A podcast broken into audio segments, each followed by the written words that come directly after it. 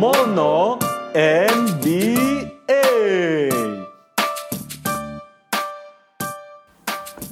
Γεια σας και καλώς ήρθατε στο Μόνο NBA, το πρώτο ελληνικό podcast που είναι αφιερωμένο αποκλειστικά στο καλύτερο πρωτάθλημα του κόσμου.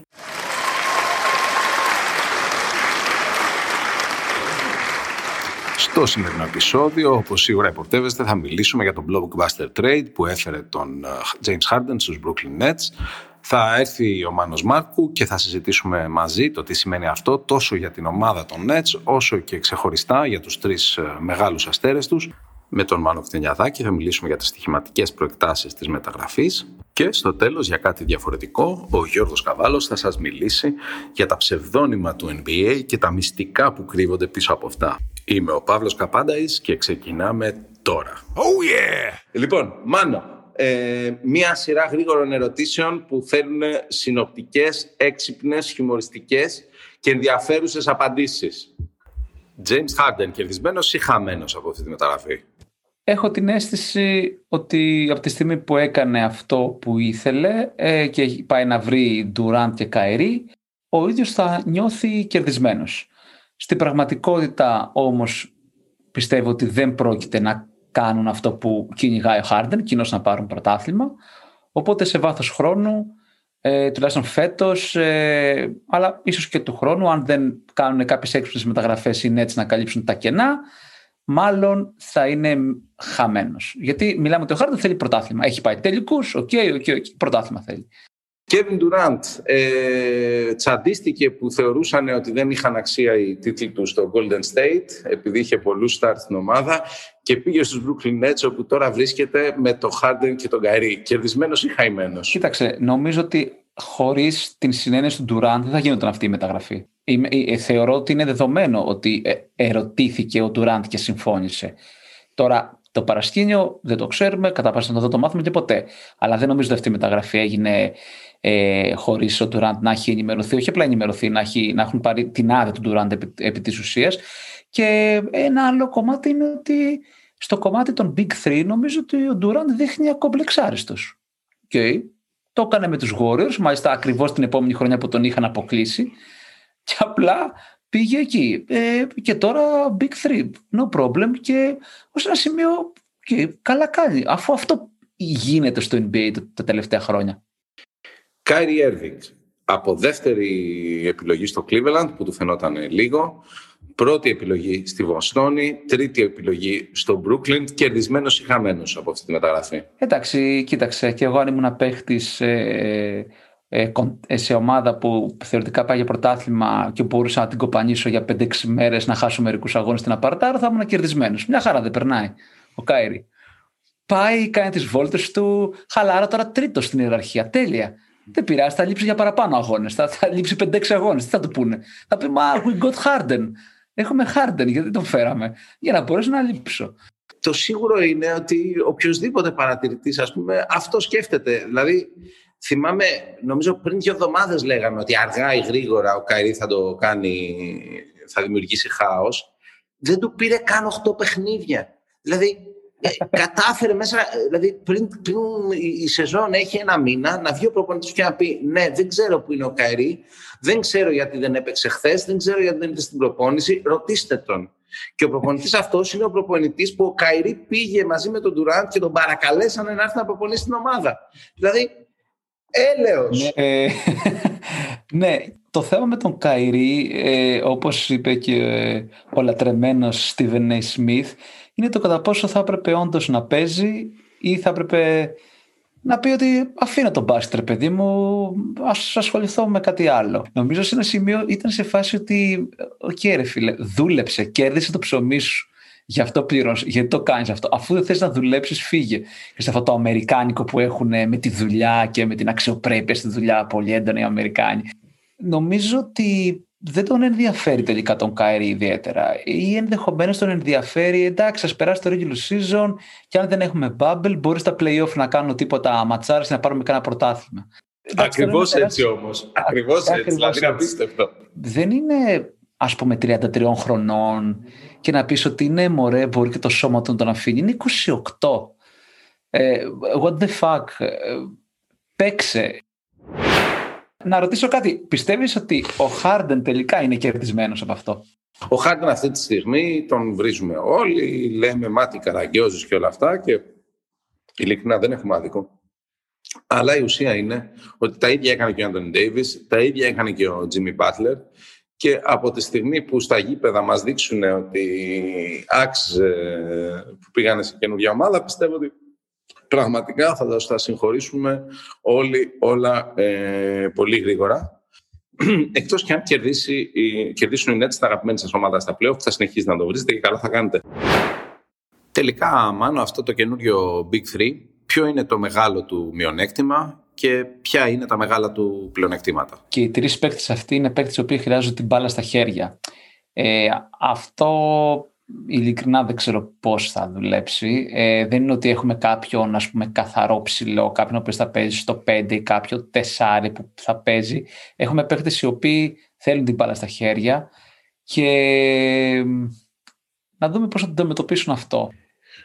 Ε, κοίτα, είναι μια δυναμική στην οποία πρέπει να θυσιαστούν ένας, ίσως και δύο παίκτες για χάρη της ομάδας. Δεν μπορώ να φανταστώ ποιος από την τριάδα Durant, Harden, Kyrie θα πει θυσιάζομαι για την ομάδα. Αν είναι ο Ντουράντ, είναι από μόνο του έγκλημα να θυσιαστεί για την ομάδα, κατά τη γνώμη μου, γιατί είναι ο καλύτερος στην ομάδα. Και να πω ότι πλέον είναι ο μόνος σοβαρός αμυντικός ψηλός που έχουν, έτσι. Ε, ναι. Δηλαδή πάνε ναι. κανονικά για small ball 5 με το Durant σαν, ε, σαν center.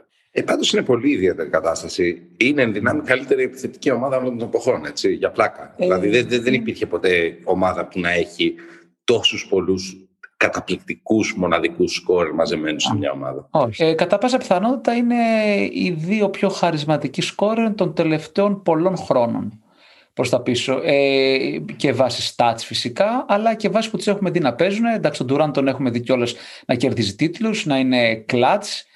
Φυσικά okay, δίπλα στους Warriors ε, δηλαδή δίπλα σε μια πολύ καλή ομάδα. Ε, αλλά δεν έχει σημασία. Ε, θα έχει ενδιαφέρον. Ε, πιστεύω ότι θα υπάρχει και πολύ γέλιο. Και ε, περιμένουμε να δούμε αν θα πετύχει αυτό το πείραμα. Ελπίδες να πάρουν τον τίτλο από τα χέρια του Λεμπρόν και των Lakers έχουν, πιστεύεις; Νομίζω ότι αυτό το οικοδόμημα είναι τόσο ασταθές, όπου δεν θα καταφέρουν τουλάχιστον φέτος να κάνουν κάτι. Πώς ξαφνικά θα μπορέσουν αυτοί οι άνθρωποι να αμυνθούν και να έχουν ένα βάθος πάγκου που θα χρειαστεί. Και μην ξεχνάμε ότι υπάρχουν πάντα και τραυματισμοί. Και πριν περάσουμε στο δεύτερο μέρος της συζήτησής μας με τον Μάνο Μάρκου, θα συνδεθούμε με Ντίσελντορφ και τον Dr. Στίχημα της εκπομπής για να μας μιλήσει για τις στοιχηματικές προεκτάσεις του Harden Trade. Καλησπέρα λοιπόν στον απόδημο ελληνισμό. Για πες μας, αλλάξανε καθόλου οι αποδόσεις για το ποιος θα πάρει το πρωτάθλημα; Καλησπέρα Παύλο, καλησπέρα σε όλους. Αλλάξανε, αλλά αλλάξανε κυρίως μόνο για τους Brooklyn Nets. Ε, η απόδοση των Lakers ανέβηκε ελαφρώς, δηλαδή από το 3.40-3.50 που πεζόταν σε όλες τις θεματικές, τώρα το βρίσκουμε στο 3.60 με 3.70. Από εκεί πέρα οι Brooklyn Nets παίζονται σε αποδόσεις ε, του 4 κατά κύριο λόγο. Δεν έχουν αλλάξει οι αποδόσεις των άλλων ομάδων ιδιαίτερα. Άρα λοιπόν είναι πλέον στην ε, διακριτική ευκαιρία του καθενός να χρήσει κάποιο φαβορή. Για μένα προσωπικά έχουν ακόμα το πλεονέκτημα οι Lakers. Θεωρώ όμως ότι θα πρέπει να περιμένουμε λίγο ε, γιατί θεωρώ ότι θα υπάρξουν και άλλες ανταλλαγές. Πιθανόν και για τους Nets ακόμα γιατί χρειάζονται έναν ψηλό ο οποίος θα τους βοηθήσει στη διεκδίκηση του δαχτυλιδιού Θεωρώ επίσης ότι ο LeBron James δεν θα μείνει με σταυρωμένα χέρια. Ήδη ε, συζητιέται στην άλλη πλευρά του Ατλαντικού η επιστροφή του Τζαβέλ Μαγκή. Οπότε θα δούμε τι μέλη γενέστε. Εντάξει τώρα πώς θα βοηθήσει ο Τζαβέλ Μαγκή να σταματήσει κανείς τον James Harden δεν το ξέρω. Αλλά τέλος πάντων. Ε, πάντως προσωπικά να πω δύο πράγματα. Είναι η πρώτη φορά από την αρχή της σεζόν που σκέφτομαι ότι υπάρχει μια ρεαλιστική πιθανότητα να είναι οι Lakers πλήρης και παρόλα αυτά να μην βγουν πρωταθλητές. Και δεύτερο, σε σχέση με αυτά που λέγαμε την περασμένη εβδομάδα, ε, που συζητάγαμε ας πούμε, τον Durant για MVP, πιστεύω ότι το σενάριο Durant για MVP ή οποιοδήποτε από τους Brooklyn Nets MVP δεν παίζει πια. Είναι πλέον τρεις οι star, το πάνω είναι δύο star και ο Καϊρή αν έχει όρεξη και πλέον είναι και τρεις για, πάνε για κουβά ε, για όποιον ποντάρεις σε αυτούς σαν πολυτιμότερους παίκτες. Ξαναλέω ότι ο κόσμος δύο χρόνια δεν είχε δει Kevin Durant εντράσει. Και έχει γυρίσει ένας Kevin Durant πιο όριμος από ποτέ. Δηλαδή το βλέπεις στις αποφάσεις που παίρνεις στο παρκέ και πλέον είναι και πιο ενεργός στο κομμάτι του, του rebounding ε, και συνεχίζει με ένα, με ένα χέρι το οποίο είναι αλφάδι. Λοιπόν, rapid fire. Τρεις ερωτήσεις, τρεις γρήγορες απαντήσεις. Ξεκινάμε. Ποιος θα πάρει πρωτάθλημα φέτος και γιατί; Los Angeles Lakers. Γιατί; Ο λόγος των LeBron James.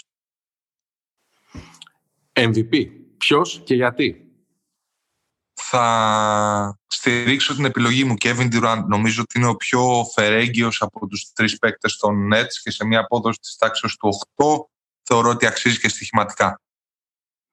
Και τέλος, Rookie of the Year. Ποιος και γιατί; Θεωρώ LaMelo Ball. Έχει ένα πακέτο, προσφέρει σε όλα τα σημεία του παρκέ και δεν βλέπω κάποιον άλλον να με έχει εντυπωσιάσει.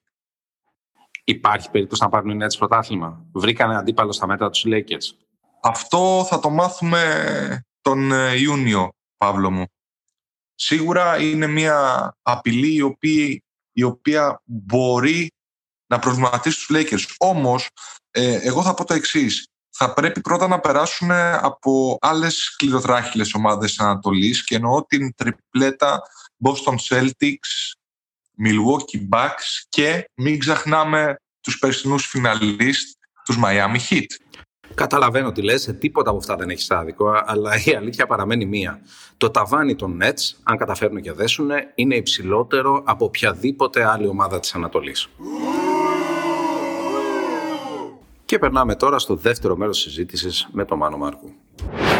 Κάπου εδώ νομίζω ήρθε η ώρα να περάσουμε και στις άλλες ομάδες ε, που με κάποιον τρόπο βρεθήκαν αναμεγμημένες ε, σε αυτό το trade και θέλω να ξεκινήσω από τους Philadelphia 76ers που τελικά δεν πήραν μέρος στο trade αλλά ήταν το επίκεντρο όλων των trade rumors με την ενδεχόμενη μεταγραφή του Ben Simmons για τον ε, James Harden. Από ό,τι λένε, το Houston δεν ήθελε μόνο τον Simmons, ήθελε και τον Θάιμπουλ, που είναι και αυτός μικρός, τρομερός αμυντικός κτλ. Ενώ οι Sixers θέλαν να δώσουν ε, straight up τον, ε, τον Simmons για τον, ε, για τον James Harden. Δεν ξέρω τι να πω. Εγώ να πω την αλήθεια, δεν μπορώ να θεωρήσω βέβαια από τη μία ότι αν έχεις πρόβλημα στα πλεό θα πάρεις το Harden για να πας ξαφνικά καλά στα πλεό. Οπότε από τη μία πολύ σωστή η επιλογή της, της Φιλαδέλφια. Από την άλλη θα έλεγε κανείς ότι το perfect fit δίπλα στον Embiid είναι ένας τύπος που είναι ε, δολοφόνος από, το, από το τρίποντο. Δεν, δεν ξέρω, είναι πολύ συζητήσιμο. Ε, κοίταξε, για μένα ε, το να πάει ο Χάρτεν ένας ε, τόσο μεγάλος παίχτης σε μια ομάδα η οποία έχει έναν κορμό, βέβαια θα φεύγει ο Σίμονς, αλλά οκ, okay, υπάρχει κόσμος εκεί πέρα. Έχουν έναν προπονητή ο οποίος φέτος δείχνει να, έχει, να τους έχει εμπνεύσει. Θα ήταν μεγάλο ρίσκο, αλλά ενδεχομένως να ήταν και να αποδεικνύονταν και ένα πράγμα κομβικό ε, όσον αφορά το κυνήγι του πρωταθλήματος. Ε, βάζει ένα υπερόπλο, έτσι. Το θέμα είναι το κατά πόσο θα θέλανε ε, ή πίστευαν οι ίδιοι ότι θα μπορούσαν απλά να δώσουν το Σίμονς για το Χάρντεν. Ε, ο Χάρτεν δεν είναι, δεν τον έχουν πάρει και τα χρόνια. Οκ, okay, ε, μάλλον έχει περάσει την καμπύλη, αλλά είναι 31, 32, πόσο είναι, 31, δηλαδή. 31. 31. Έχει ακόμα δύο με τρεις χρονιές που θα μπορούσε να διεκδικήσει πρωτάθλημα. Ίσως και παραπάνω, ε, έτσι, δηλαδή, γιατί όλοι βλέπουμε ότι παίζουν καλά όλο και πιο...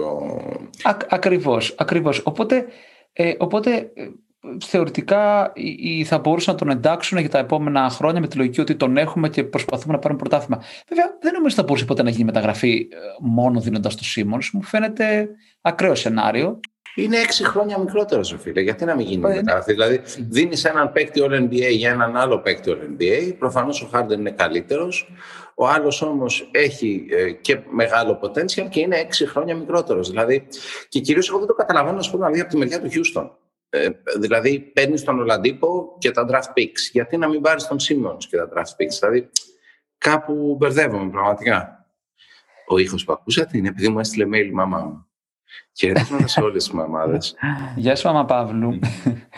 ε, εντάξει, εγώ νομίζω ότι αυτή η μεταγραφή δεν θα μπορούσε να γίνει εύκολα με τον Σίμονς. Ο Σίμονς είναι ένας εξαιρετικός παίχτης, αλλά έχει χτυπητές αδυναμίες. Χρειάζεται ένα πολύ συγκεκριμένο είδος ρόστερ για να αποδώσει. Ενδεχομένως αυτή τη στιγμή, όπως είναι διαμορφωμένη, διαμορφωμένο το ρόστερ στη Φιλαδέλφια, να το πηγαίνει πολύ, που εντάξανε δύο, δύο σουτέρ, ε, οι οποίοι είναι οι οποίοι μπορούν να ανοίξουν το γήπεδο του Σίμονς. Ο Embiid παίζει πολύ καλύτερα φέτος. Ένας λόγος ενδεχομένως μπορεί να είναι και αυτός. Έχουν ένα καινούργιο προπονητή. Μπορεί κάποιος να πει ότι, OK, θα προσπαθήσω να δώσω το λιγότερο που μπορώ να δώσω. Μπας και έρθει ο Χάρντεν, αλλά δεν θα τρελαθώ κιόλας γιατί του άλλου είμαι σε καλό δρόμο. Και νομίζω ο τρόπος που παίζουν το αποδεικνύει αυτό. Ε, Επίσης, Υπάρχει, υπήρχε πάντα, θα υπήρξε πάντα η περίπτωση ο Χάρντεν να χαλούσε το κλίμα στη Φιλαδέλφια που αυτή τη στιγμή δείχνει υγιέστατο. Δεν θα πήγαινε ο Χάρντεν και θα γινόταν ο Μπιτ Καραγιόζη, συμφωνώ. έλα, έλα. Έγινε και μπαμπάς, έχει ηρεμήσει φέτος. Παίζει πολύ καλά. Βέβαια, εντάξει. Θα το κάνουμε το fade away shoot ε, για να στείλουμε. Όχι, ισχύει βασικά. Ισχύει σε ένα, σε ένα επίπεδο ότι ε, ίσως να μην θέλεις το Χάρντεν σαν χαρακτήρα με κάποιον που είναι και αυτός πολύ επιρρεπής στο χαβαλέ όπως ο Τζοέλ. Ίσως να έχουν και δίκιο τέλος πάντων εκεί στη Φιλαδέλφια. Λοιπόν, λοιπόν, ε, μετά να, να πούμε ότι το Cleveland παίρνει Τζάρετ Άλεν, Τζάρετ Άλεν, Άντρε Ντράμοντ, Θον Μέικερ και Τζαβέλ Μαγκή, τον βασικό σέντερ των ε, περσινών πρωταθλητών. δηλαδή πιστεύω πραγματικά ότι καμία ομάδα της δεκαετίας του 70 ή του 80 δεν μπορεί να τους χτυπήσει κάτω από τη ρακέτα. Κοίταξε, νομίζω ότι ούτως ή άλλως ο Ντράμον του χρόνου κατά πάσα πιθανότητα θα φύγει. Ε, ή τέλος πάντων ε, κάνουν μια μεταγραφή που διασφαλίζουν ε, την φυγή του Ντράμον. Ε, οπότε ε, εξού και ο Τζάρετ Άλεν. Ε, εμένα κατά τη γνώμη μου οι Cavs δεν ξέρω έχω την αίσθηση ότι είναι αυτοί που μάλλον ενισχύθηκαν λιγότερο ε, ή, ή τέλος πάντων θα πρέπει να νιώθουν ε, ότι δεν πήραν αυτό που θα μπορούσαν να πάρουν, δεν, δεν ξέρω και το παρασκήνιο των μεταγραφών. Αλλά στα μάτια μου ε, δεν, δεν πήραν κάτι που άμεσα τουλάχιστον ή μάλλον και μακροπρόθεσμα θα αλλάξει κάτι. Ε, η λογική για το Cleveland είναι ότι μαζί με τον Sexton και μερικούς άλλους παίκτες που έχουν, έχουν και έναν center τώρα που είναι στην ίδια γενιά. Δηλαδή είναι στο ίδιο timeline ε, με τους υπόλοιπους, σε αντίθεση προφανώς με center όπως ο JaVale McGee που δεν μπορεί να είναι το μέλλον ε, της ρακέτας. Pacers, κερδισμένοι ή χαμένοι. Χάνουν Oladipo, παίρνουν Caris LeVert, ξεκαθαρίζει η ιεραρχία στην ομάδα πιο πολύ. Δίνουν πραγματικά τα, τα κλειδιά σε Μπρόγκτον και Σαμπόνις. Νομίζω κερδισμένοι. Νομίζω κερδισμένοι. Αυτό που είπες είναι το σημαντικό. Υπάρχει ένα ξεκαθάρισμα της ιεραρχίας. Έχω την αίσθηση ότι τον Ολοντίπο θέλουν να τον δώσουν ε, και ο Ολοντίπο έχει δείξει ότι είναι επιρρεπής στους τραυματισμούς. Είχε αρχίσει να ανεβαίνει, αλλά τέλος πάντων υπήρχε, υπήρχε ας πούμε, η θεωρία ότι δεν θα μπορέσει να γίνει αυτό που αρχικά έδειχνε ότι θα μπορούσε να γίνει. Νομίζω είναι κερδισμένοι και θα έχουν πολύ σκληρό τράχυλη ομάδα, έτσι. Δεν θα πέφτουν εύκολα η Ινδιάνα. Ε, πολύ καλή ομάδα, πολύ δουλεμένη, να δούμε. Και ο Μπρόκτον λυσασμένος φέτος, έτσι. Δηλαδή, okay, ξεδιπλώνει το ταλέντο του σε κάθε, κάθε βράδυ, ας πούμε. Ναι, ναι, πάει για 90, 50, 40 με 23 πόντους μέσο όρο. Πάει δηλαδή για φιλικά πράγματα. Το θέμα είναι ε, ότι η Ανατολή έχει πάρει, έχει πάρει φωτιά μετά από αυτό. Η Ανατολή, δηλαδή... φίλε, να σου πω τι έχει πάθει. Η Ανατολή έχει πάθει, πω, πω πήγε ο Λεμπρόν στη Δύση, δεν πάμε στην Ανατολή. ε, Οκ, ε, το αγοράζω ως ένα σημείο. Ε, αλλά θέλω να πω ότι φέτος είναι από τις λίγες φορές που στην Ανατολή φτάνεις στην έκτη θέση έβδομη και λες ότι Οκ, okay, μπορεί να είναι και τελείως διαφορετικά αυτά που λέω, ε, αυτά που σκέφτομαι, η κατάταξη πώς θα πάει. Δηλαδή, αρχίζεις και βάζεις μέσα. Miami, περσινή φιναλίστ. Προφανώς θα πάνε καλά. Α είπα προς το παρόν δεν πηγαίνουν, αλλά προφανώς θα βελτιωθούν. Έχεις Milwaukee. Οκ. Okay. Έχεις Φιλαδέλφεια. Ανανεωμένη. Ναι. Έχεις Boston. Ξαφνικά εμφανίζονται οι Nets και με Harden. Υποτίθεται ότι υπάρχουν οι Toronto Raptors.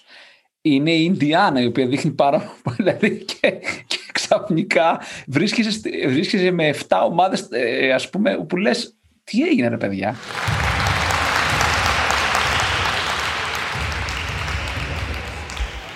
Περνάμε τώρα στο τελευταίο μέρος του επεισοδίου, αφιερωμένο στα nicknames παικτών και πρέπει να σας πω ότι συζητώντας με τον Γιώργο στο ετοιμάζαμε έμαθα κάποια πράγματα για τα οποία δεν είχα ιδέα. Όπως θα ανακαλύψετε λοιπόν, ακόμα και το πιο γνωστό ψευδόνυμο του NBA κρύβει πίσω του απρόσμενα θρησκευτικο-κοινωνικά φαινόμενα. Γιώργος Καβάλος λοιπόν και nicknames. Γεια σας, γεια σας. Δεν θα αναφερθώ σε κάποια έτσι από τα πιο γνωστά ψευδόνυμα, γιατί πολλά από αυτά είναι και προφανή. Δηλαδή, ας πούμε, Έχετε δει το James Harden στη Μούρη πώς είναι; Έχετε δει ποιο είναι το ψευδόνυμό του; The Beard. Ο Μούσιας, επί το ελληνικότερον. Γιατί, γιατί έχει ένα πολύ μεγάλο μουσι και ήταν και ο πρώτος που άφησε τέτοιο μουσι στο NBA. Ανταυτού θα αναφερθούμε σε κάποια έτσι λιγότερο προφανή ψευδόνυμα και κάνοντας την κουβέντα με τον Παύλο, προς μεγάλη μου έκπληξη, ένα από αυτά τα ψευδόνυμα είναι του LeBron James. Το King ή King James όπως είναι το πλήρες του ψευδόνυμου. Μα Γιώργο θα μου πείτε είσαι χαζός; Ο άνθρωπος παίζει 18 χρόνια και έχει κατακτήσει τα πάντα. Ισχύει. Αλλά αυτό το ψευδόνυμο το έχει από τα 16 του, παιδιά. Το έχει 20 ολόκληρα χρόνια. Γιατί; Γιατί στο συλλογικό υποσυνείδητο των Αμερικανών και των Αγγλόφωνων γενικότερα, το όνομα King James αναφέρεται σε κάτι πολύ συγκεκριμένο ή αναφερόταν τέλος πάντων μέχρι να γίνει γνωστός σε Λεμπρόν, αναφέρεται στην μία συγκεκριμένη μετάφραση της βίβλου, την οποία ζήτησε ο τότε βασιλιάς της Αγγλίας, ο James ο πρώτος, η οποία έγινε η πιο διαδεδομένη μετάφραση της βίβλου που υπάρχει, η λεγόμενη King James Bible. Οπότε, έχεις ένα 16χρονο πιτσιρικά, ο οποίος ξαφνικά σκάει, φαίνεται ότι ο τύπος θα γίνει παιχτούρα, θα γίνει ένας από τους καλύτερους όλων των εποχών, το λέγαν από όταν ήταν στο σχολείο. Το λένε στο επίθετο James, έχει ένα μικρό όνομα που αν είσαι και έτσι λίγο λευκός με σύλικα coach της εποχής, δεν σου είναι πολύ εύκολο να το πεις. Οπότε πώς τον λες; King James, γιατί αυτό ξέρεις από τη ζωή σου. Και αυτό είναι το King James. Για να συνεχίσουμε όμως και με κάποια ψευδόνυμα τα οποία δεν χρειάζονται τόσε εξωγηπαιδικές γνώσεις για να τα καταλάβει κανένας. Πάμε σε ένα από τα αγαπημένα μου ψευδόνυμα, το οποίο είναι του Brook Lopez, τον οποίο λένε Splash Mountain. Εδώ πάλι πρέπει να ξέρουμε λίγο ιστορία, αλλά μπασκετική ιστορία δύο από τους παίχτες της προηγούμενης δεκαετίας που άλλαξαν το πώς παίζεται το μπάσκετ πλέον σήμερα είναι σίγουρα ο Στεφ Κέρι και ο Κλέι Τόμψον με το πόσα τρίποντα ρίχνανε και πιο σημαντικά πόσα τρίποντα βάζανε. Οπότε επειδή ήταν δύο παιχτούρε οι οποίοι ρίχναν πολλά τρίποντα, τους ονόμασαν Splash Brothers. Splash από το αυτό που λέμε το, το σουτάκι, το Nothing But Net, το λέμε και Splash. Όμως, ένας από τους πρώτους ψηλούς, ο οποίος άρχισε να ρίχνει πολλά τρίποντα πριν από 3-4 χρόνια τώρα, ήταν ο Μπρουκ Λόπε. Γιατί το 2021 μπορεί να θεωρείται λογικό ότι οι περισσότεροι center ρίχνουν πλέον πολλά τρίποντα. Ένα-δυο ρίχναν πάντα. Ειδικά κάποιοι ψηλοί. Ένα-δυο θα τα ρίχναν μέσα στη χρονιά, θα τα ρίχναν όλοι. Ένα τρίποντο μπορεί να το ρίχναν και παλιότερα ψηλοί. Το να ρίχνει τόσα πολλά τρίποντα κάποιος και να τα βάζει κιόλας, το πρώτο που το έκανε ήταν ο Μπρουκ. Οπότε κάναν τη σύνδεση, λένε πώς θα το πούμε αυτό. Τώρα και ψηλός, βάζει πολλά τρίποντα. Splash Mountain. Συνεχίζοντας με ψηλούς, είναι το ψευδόνιμο του Rudy Gobert, το The Stifle Tower. Είναι Γάλλος. Ένα από τα πράγματα για τα οποία είναι γνωστά η Γαλλία και το Παρίσι είναι ο πύργος του Eiffel ή The Eiffel Tower στα αγγλικά. Stifle είναι το να καταπνίγεις κάποιον επειδή είναι τόσο καλός στα blog, στις τάπες. Ο Gobert είναι ουσιαστικά δηλαδή αυτό που κάνει είναι ότι κάνει Stifle. Είναι το που σου κάνει Stifle από τη Γαλλία είναι The Stifle Tower. Άιφελ, Στάιφελ ακούγεται και παρόμοιο. Υπάρχει μια παρήχηση λοιπόν εδώ πέρα. Ένα άλλο ψευδόνιμο που μου αρέσει πάρα πολύ, εδώ θέλει εξωγηπαιδικέ γνώσει, είναι του Ζάιον Βίλιαμσον, τον οποίο τον αποκαλούν κάποιοι Ζάνος, εκ του Θάνος της Marvel.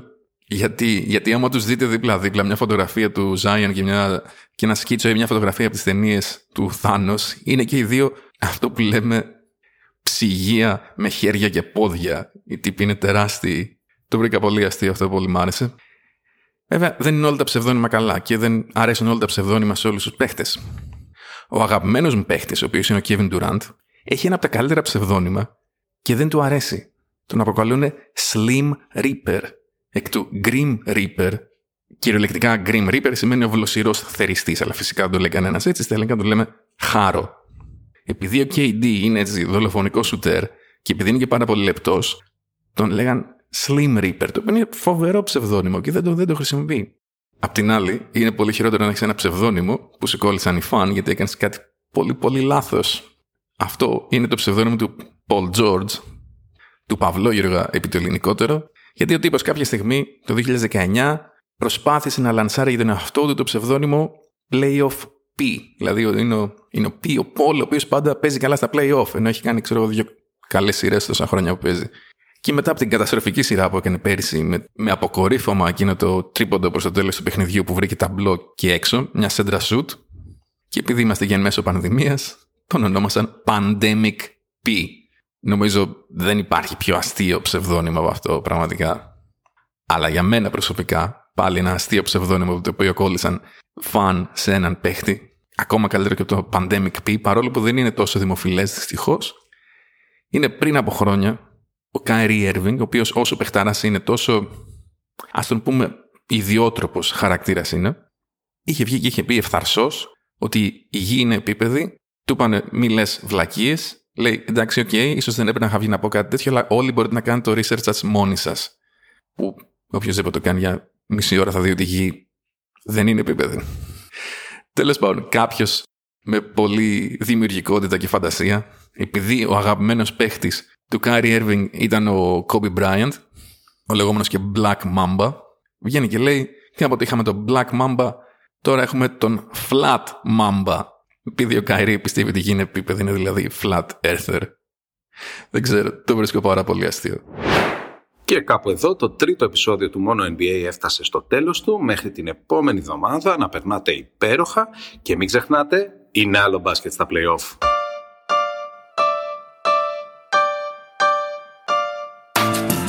Μόνο NBA.